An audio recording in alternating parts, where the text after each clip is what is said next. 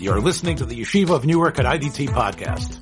I'm your host and curator, Rabbi Abram Kibalevich, and I hope you enjoy this episode.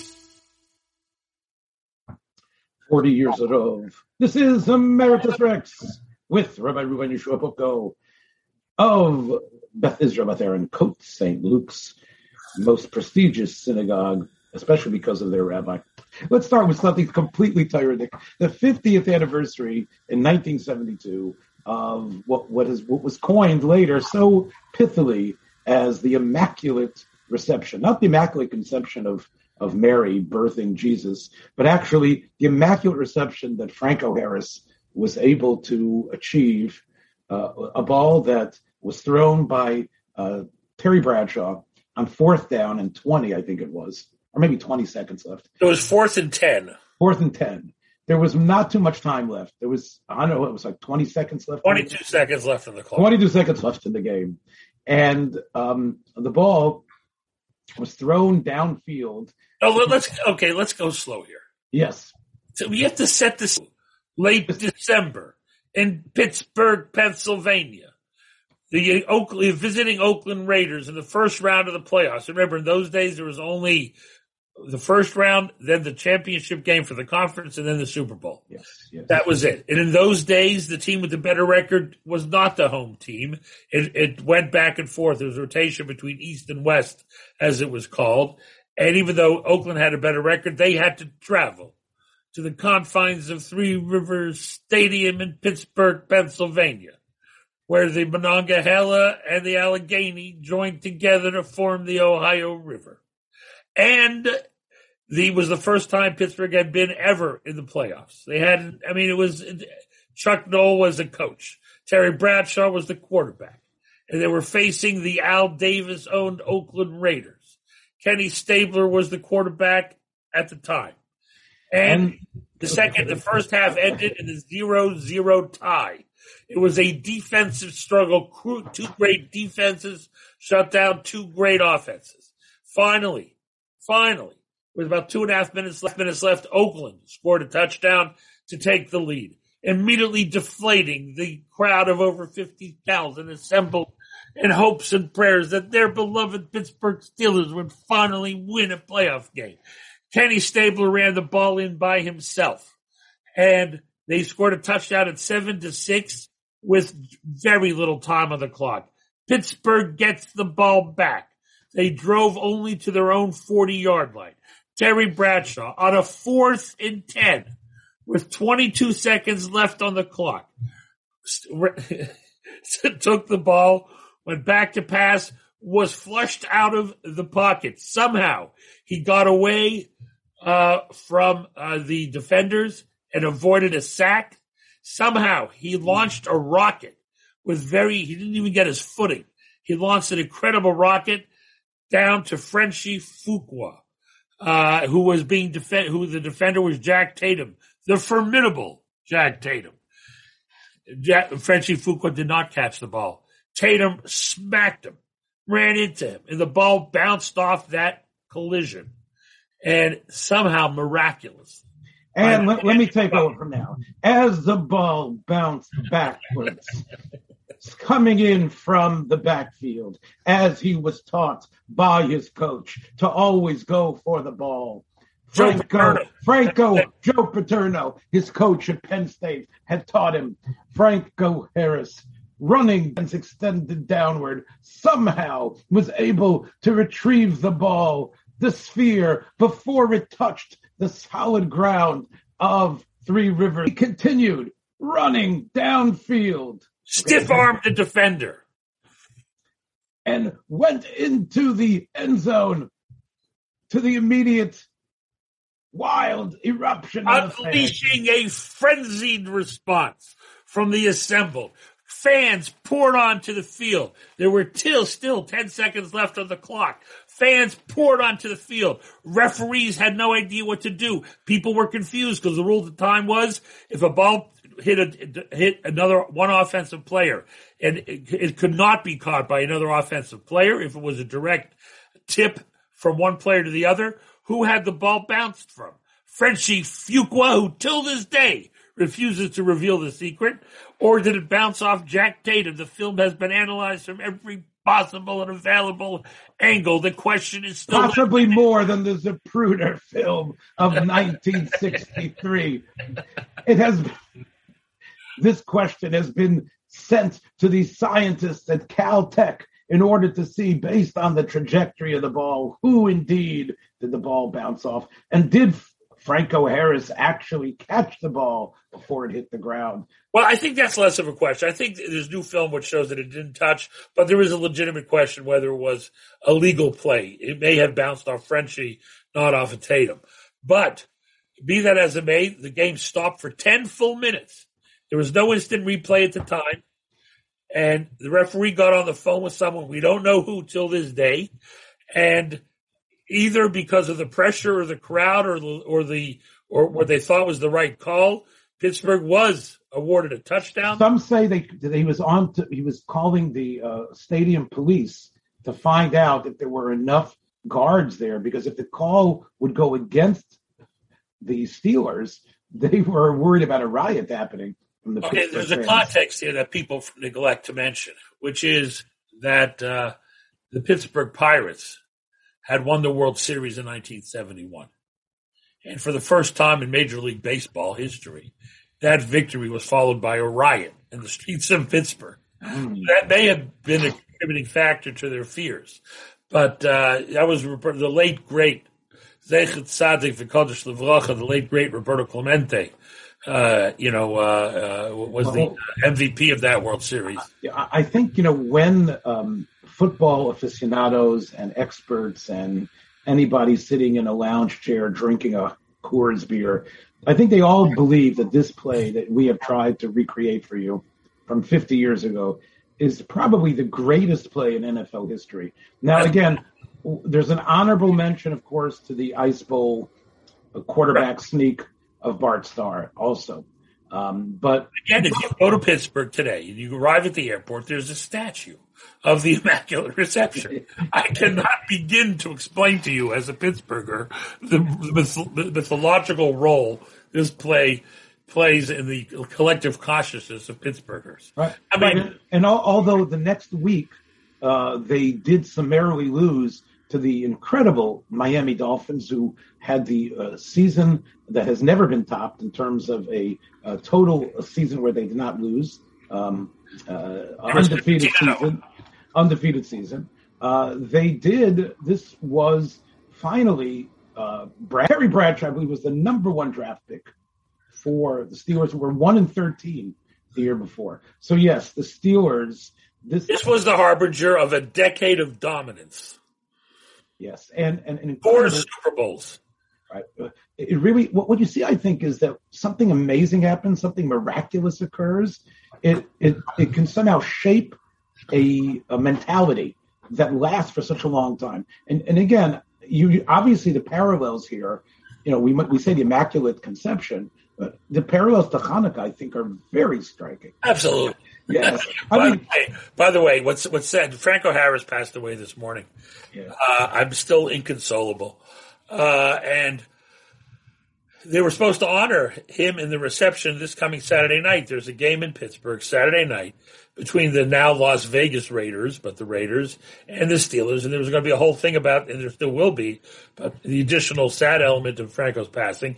They were going to retire Franco's number Saturday night.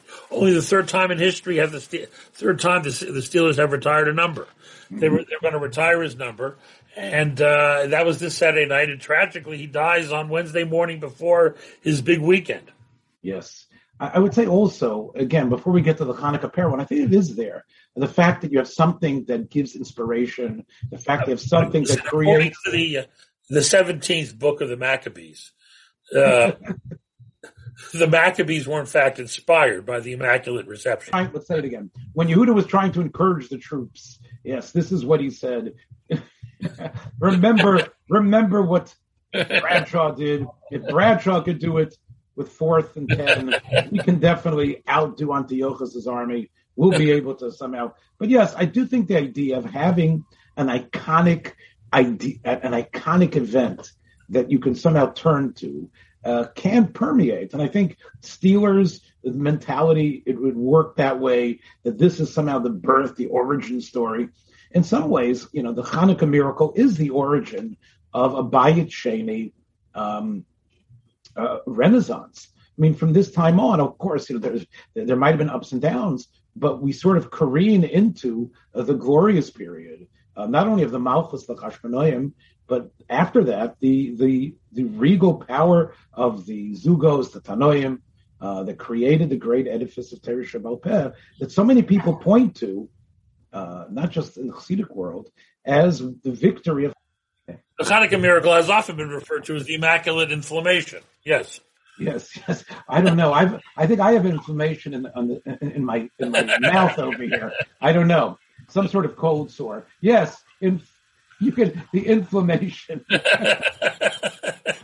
really, it's, it's, it's it's been discovered that the immaculate conflagration, the immaculate. We got to conflagration. Yes. Yes. yes, but it was something that immaculate. meaning we don't know what the source was. Right. I'm not sure how it could happen. Um, I, I, guess what's interesting, you know, when you know comparing uh, the two supposedly mirac- well, one miraculous, one um, incredible, let's say, or something that right, is that there's all the, the films that we have, um, the ability to go back there. Unfortunately, with Hanukkah, and I think this is part of why you, you hear this from uh, conservative theologians and others that uh, the Nes Hanukkah was something that was just propagated at a later time. Uh, that there's a lot of confusion about what occurred, even from the Rambam, um, you know, who says that the victory occurred on the 25th uh, seems to be contradicted by actually some of those historical books. So you know, it, it, there is a little, there is quite a bit of fog uh, surrounding the flame, um, but still, I, I, think having the story uh, is crucial. And where were you on December twenty third, nineteen seventy two? I think has its echoes with with the the you know telling over in some ways uh, elements of the Nes Hanukkah. So I think there are, I, I think we're not stretching things, uh, comparing it. Um, about Franco for a second before we, as we or as maspid him, and I didn't read anything in the in terms of uh, about you know eulogizing him at the time when he became sort of like not only a Pittsburgh folk hero but a folk hero for for almost the whole you know nation NFL nation. Um, I think it was great that he was a biracial uh, player. Right. right. And, and, by the way, even though he was he was uh, as you say biracial, he was embraced by what was called Franco's Italian Army. Right. The Italians in, in Pittsburgh, fifty years ago, embraced him as one of their own. Right, and I, and I, I and I saw that as yes, he's black, he's Italian, he's both. Who cares? You know, in, in other words, the NFL obviously in its early days uh, you know, did not have a, a, a, tremendous amount of black players. But by 1972, uh, you had, you know, pretty much the closer to the proportion that we have today. And Franco, I think, was one of these players that was a breakout one that could actually appeal, um, you know, to everyone. And yeah. I think that was, you know, it, you know, in, in, many ways, he was like the Bronco Nagurski old time uh, fullback. Uh, no, he was great. Listen, he played for about ten years. He uh, he was only 22 at the time of the Immaculate Reception. He was a young kid, and he always carried himself with remarkable dignity and humility. He was beloved in Pittsburgh. Yes. Well, um, you know, you I understand that anniversaries mean something, um, and they are a way to somehow stir people's attention back to events and things that are significant. And, and, and clearly the Rooneys have been, and we've talked about what they did after the Tree of Life shooting. Um, they have been a great family. Uh, and you know, they, they went from the doghouse of, uh, you know, uh, uh of a team uh, to really NFL. We can't deny the fact that here we have a conflation uh, of Hanukkah and Christmas coming smack dab together. Um, you know, let's let's hear from up north there. Um, does the do the little Jewish children feel as if mm, they're not getting enough love and attention? you know I, have read about this phenomenon for decades. I've yet to see it or witness it or experience it myself. I never heard any Jewish kid complain uh, about the uh, attention that uh, that the imposing holiday receives through the competing holiday. I would I would also I think I'm saying the obvious, really the obvious, which is that uh, Christmas and Hanukkah in a way benefits from its proximity in that it gives Jews who don't observe any, uh, you know, the holidays at all, maybe except for Pesach and Yom Kippur, get excited about Hanukkah because of its proximity to uh, to the uh, to the non-Jewish holiday this, of around the same time. So it actually inspires. Hey, I've got something too. Right. Even, even though it sort of pales in comparison in some ways. Well, um, it, it, gets misunderstood, and you know, and, and, and kind of you know, uh, you know, it, it's, it's, it's, its message doesn't necessarily get through. But there's no question that the the passionate observance of Hanukkah by many American assimilated Jews, uh, you know, is due to the fact that there's a competing religion down the block. Right, right, and, and at least at least it was in a way uh, meant to be con- connected to Jewish rites and rituals. I get this question a lot as a rabbi. Maybe you do too. Um, how to respond to uh, shopkeepers, other shopkeepers, right? I'm really going way back. How to respond to people in stores and other places in this season, filling up for gas, um, to what to say. Um, is, is, is, is, is wishing someone Merry Christmas, do you think that's verboten? I wish people Merry Christmas all the time. Right. I enjoy doing it. yes. Right. In other words, you don't believe that you should say happy holidays. I say Merry Christmas. Let them have their holidays. What's what's Miller? What do I care? On, on Christmas, my father would be upset. He'd go, "Oi, they got their Christmas," you know. but uh, you know, I don't think that's the attitude of most people today. But, uh, uh, but I mean, I mean, it, it, would seem, you know, again, from a halachic uh, perspective, saying the word Christ, which of course means Mashiach, Christ means, of course, the anointed one. Uh, there are people who, who sort of listen. Like, I, the, the, etiquette I follow is I never say the word Christmas in shul. Like, I'll, like if I announce the schedule and I announce that we're davening a little later because it's a holiday weekend, I will not use the word Christmas in a shul. I think that I don't. I'm, it's just my that's my gut. I'm not telling somebody else. That but you know, but, but, but, according to what you've just said, but when you're in the supermarket or the I gas do, station, you will say you will say Merry Christmas. No, I, I will 100. percent In, in shul, I won't. Outside of shul, I will. That's so, my that's my own personal etiquette, I, which I.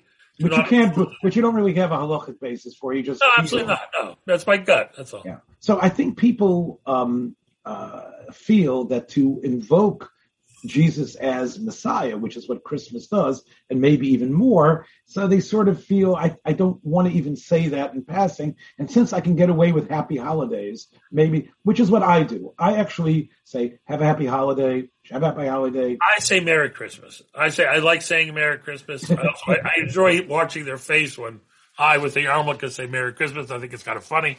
Of course, but, but sometimes I get, you know, I if you say Merry Christmas, they might say, and Merry Christmas to you. They might not say, and Happy Hanukkah, rather. Most people, I don't know, where, I, am around, they, I don't know. They say they say Happy Holidays back or Happy, or they try to pronounce Hanukkah. Yeah. But, uh, you know, I, I, I, don't have a problem. I mean, I, I you know, I gave my, my, uh, my mailman a tip and I said Merry Christmas, you know? Yes. In other words, I don't, I don't know what's wrong. In other words, we're happy to hear Happy Hanukkah from a non-Jew. So why shouldn't we reciprocate?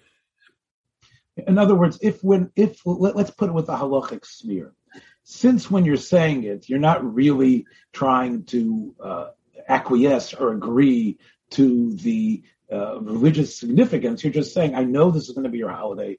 I, I want you to. It's a courtesy. It's a common courtesy. Yes. You want to say Mishum Eva? All right, say Mishum Eva. But it's a common courtesy. It's just basic social etiquette.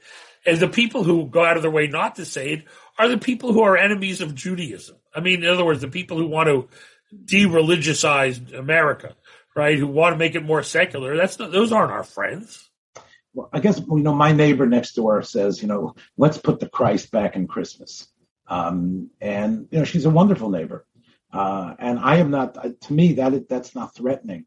I think you have a good point. Sometimes the people who who want everything to just to be secularized are the ones who will stop you Right. Uh, when you try to do something of somewhat of a, a, a ostentatiously religious, to really the Jewish people who have shouldered the burden of Christmas for so many doctors, ambulance drivers, um, my daughter who works in, an, in an animal hospital, so many Jewish uh, adults have taken the place of their Christian co-workers in order to allow them to celebrate the holiday. Right. And we would expect, we would hope for the, you know, to, for that to be a reciprocal. and I think it, some, it usually is on Yom Kippur or something like that. So I think Jews have stood out as far as that goes.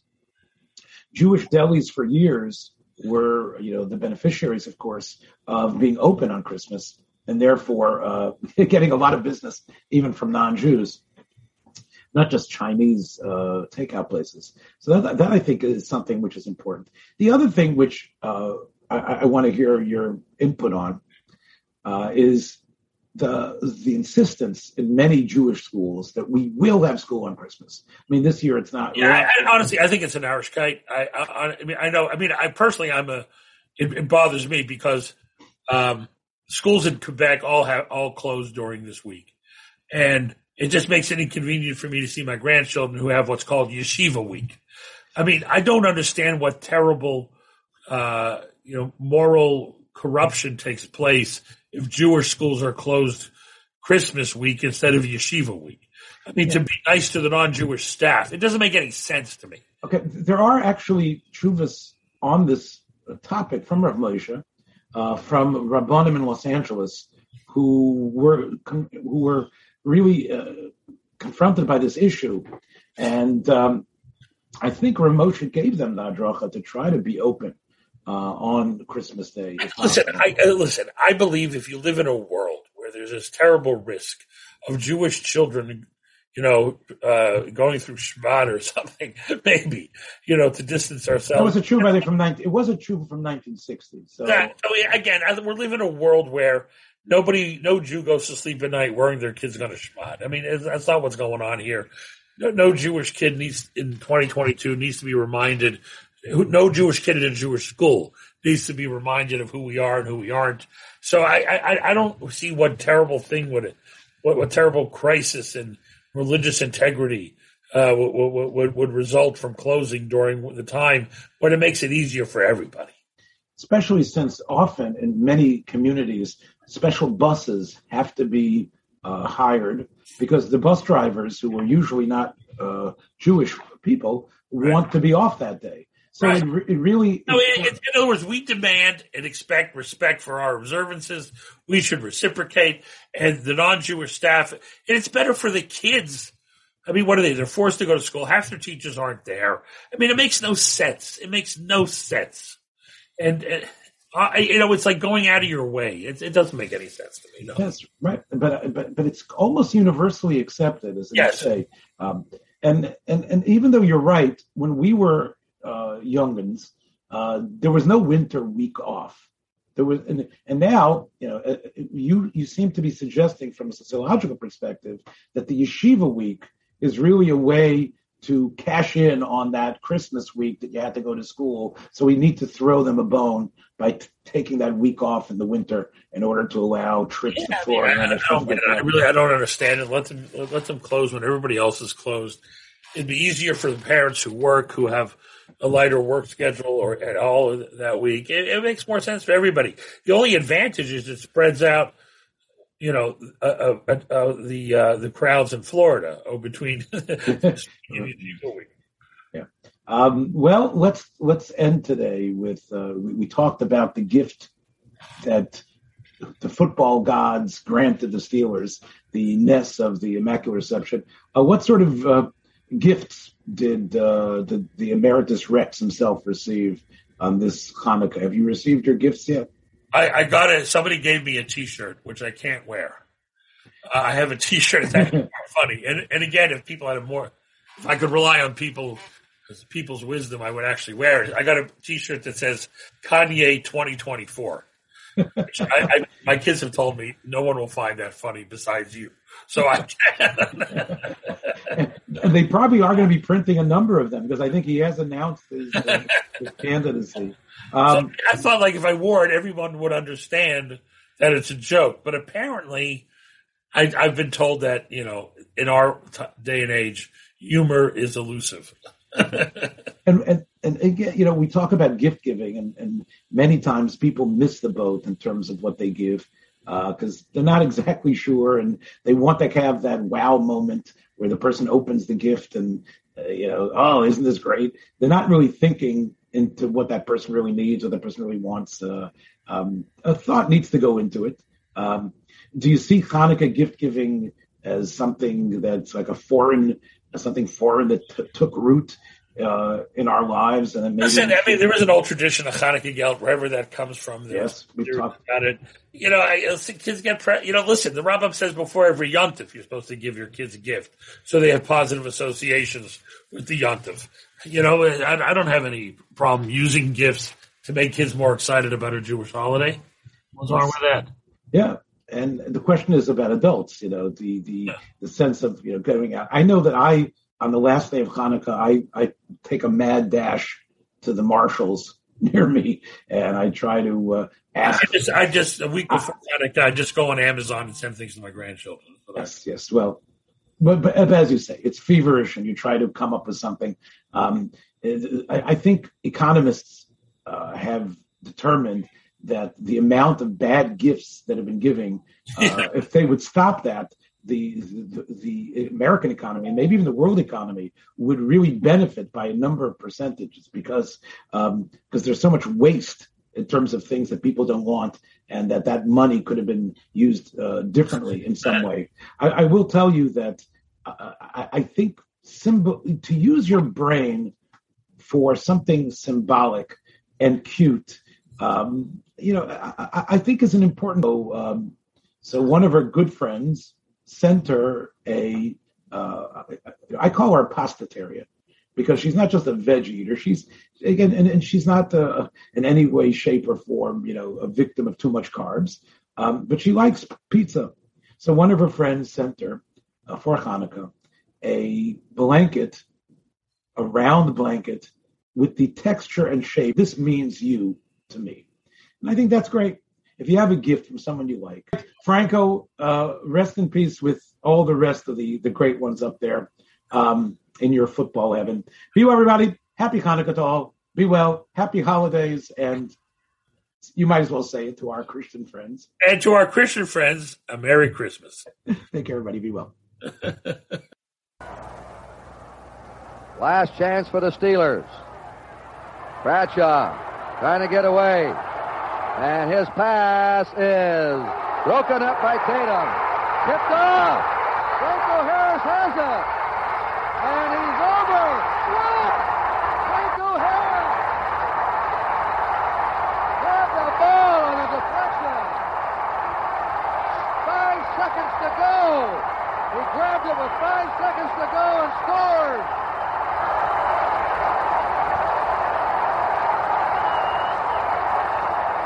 Let's watch One this million again. to one odds on this one.